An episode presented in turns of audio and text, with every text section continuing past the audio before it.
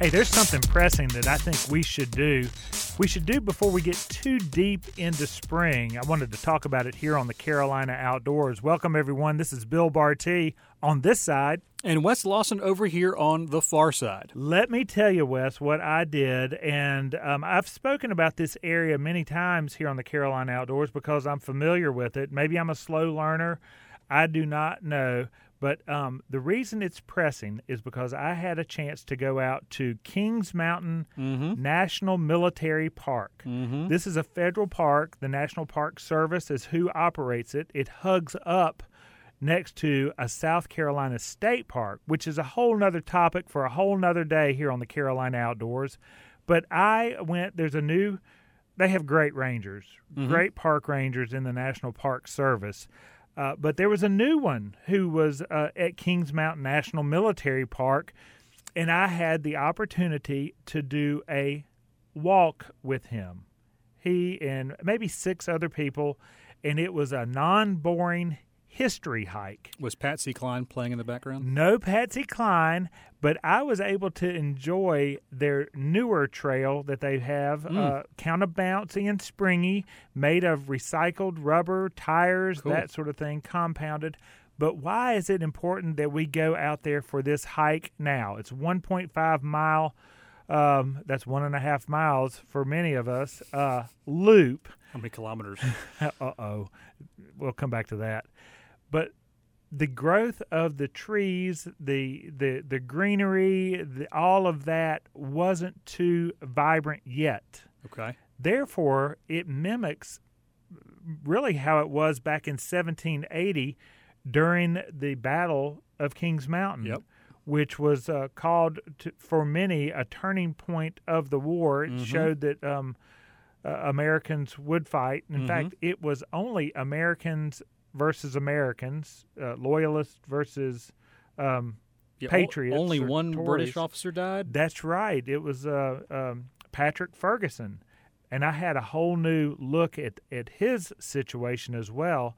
But what I really appreciated is if you drive by Kings Mountain, Mhm. many of us who live here in this area may look over there and see just a hill. Yeah. But it is a ridge line. Now it's covered with trees and forest and is can be dense. They do manage it and do burns to keep the the uh, some of the brush and, and whatnot away. But now before the green uh, canopy comes back and, and all of that, it lets you see the view of the ridgeline, what they would have seen uh, with a clear top, because Kings Mountain back Yep. then was was cleared. And um, during our walk, many things were pointed out, but one of them was um, the difference in the tools that each side was using Yeah. the the militia um, was was using muskets, but the others, the patriots, were using rifles. Now, do you know the difference between a musket and a rifle? It's not putting you on the spot, just rhetorical. Yes. You do know. Yes. Well, I don't think I did know. so, uh, rifles weren't used by armies back then. They were more of a hunting weapon, Yeah, which is what the yeah. farmers and and the citizens would have used on the uh, frontier. Um, so that's what the American militia was using. The loyal loyalists had muskets. Yeah. So the the rifles, the bar- the inside of the barrel has a, a steady twist, so the the Yes, so the musket ball, the projectile spirals, so it's more accurate. And if you had that as your primary means of putting meat on the table, you did not want to miss. that's. Good but night, if man. but if you had to outfit a large army, as the British did, who were going to fire in volley style formation, essentially functioning like a sixty man shotgun, right, you didn't need individual accuracy, and it would cost too much. So you, why would you spend the money to have those things rifled if they really weren't aiming at the other side? They were just firing in unison. Are you Um, looking onto my paperwork? You're describing it uh, precisely. That's that is right on. And the other thing was speed. Mm-hmm. Rifle fired once a minute, but a, a musket was um, uh, easy to load, but inaccurate. Yeah, and and it would have been you know a, a fast, well trained soldier might be able to to reload one of those three or four times a minute, Yes. maybe, but you couldn't sustain that as the as the gun warms up. You've got to give it some time. You've got to clean them out every so often. I mean, it's it's a process. Well, I learned that, and I really appreciated going back to getting out there before spring gets too far. Mm-hmm. Uh, a lay of the land. Mhm. Um, they have a, a, a wonderful, uh, brief uh, film that they show uh, on the, the battle. They have a, a nice museum, but from the outdoor component of a walk around the battlefield and the texture of the land that both sides were utilizing and and how they were utilizing in the scheme of battles, I guess this would have been a relatively small one Yep.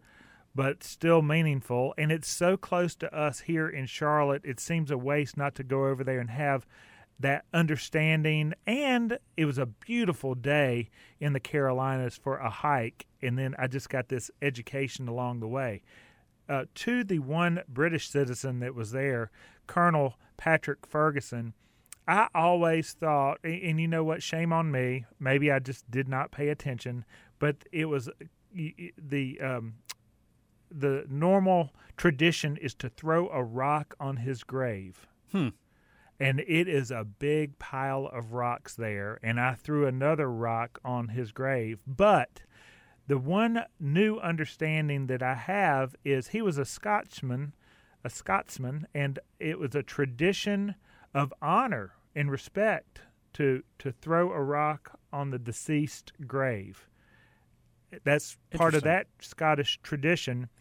Um, the American version was always to keep him down, kind of a tongue-in-cheek Yeah, joke yeah. to make sure that that that guy was there.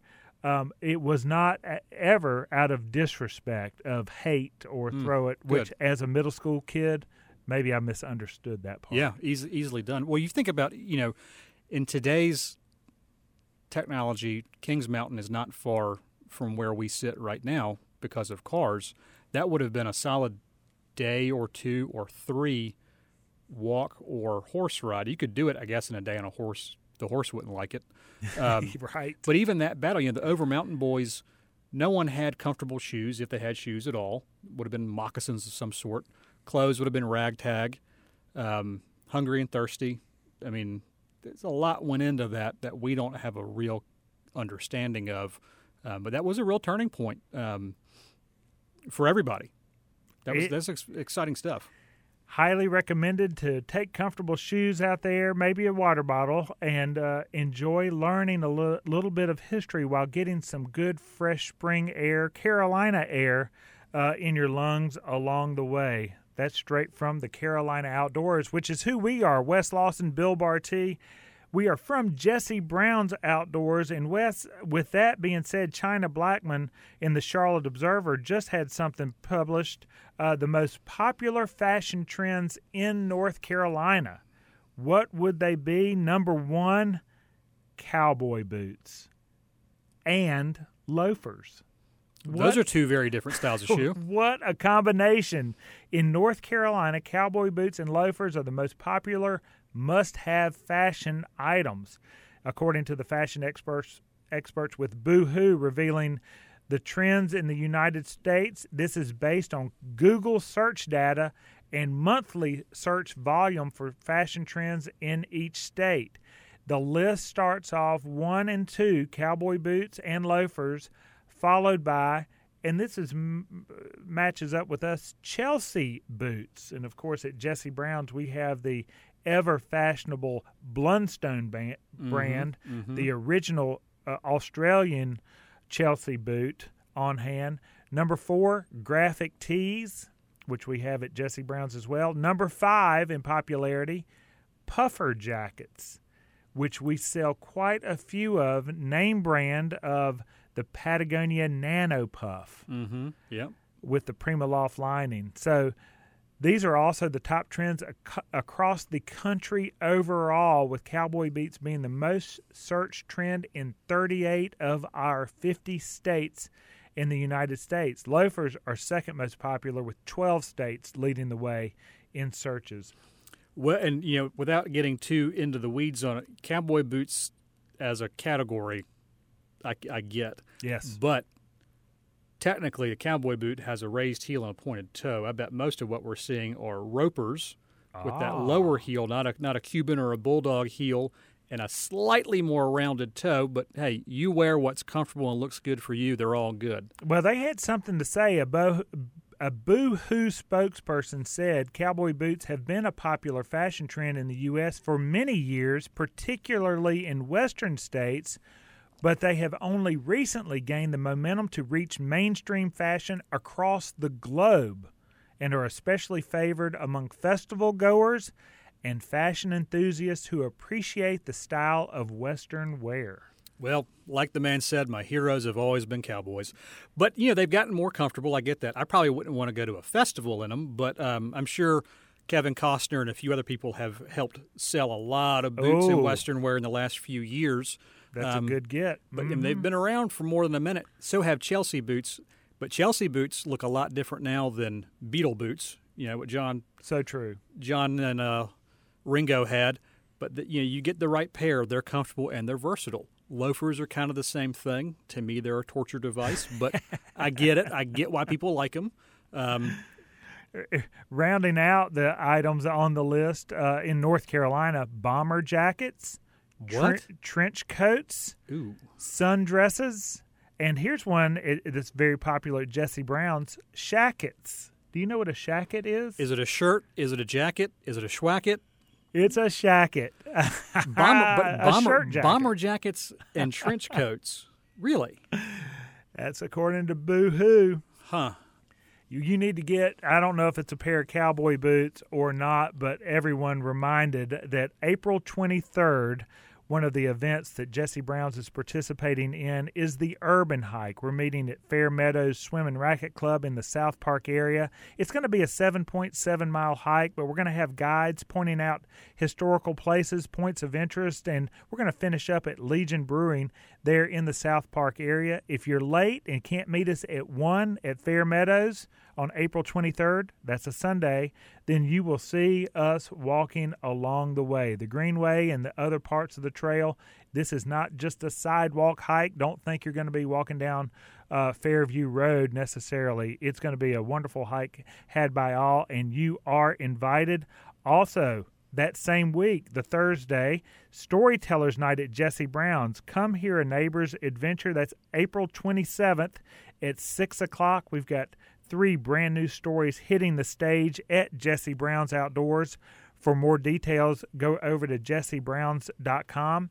And on that topic, go to jessebrowns.com not only to hear highlights of the Carolina outdoors, but you can go to our news that we have. There's a great news article. If you do not follow us on Facebook or Instagram, please jump over to new, uh, jessebrowns.com, hit the news because there is big news in the South Park area and how it's going to impact a local Charlotte outfitter. Dun dun dun. He's Wes Lawson. I'm Bill Bartee. Back after this.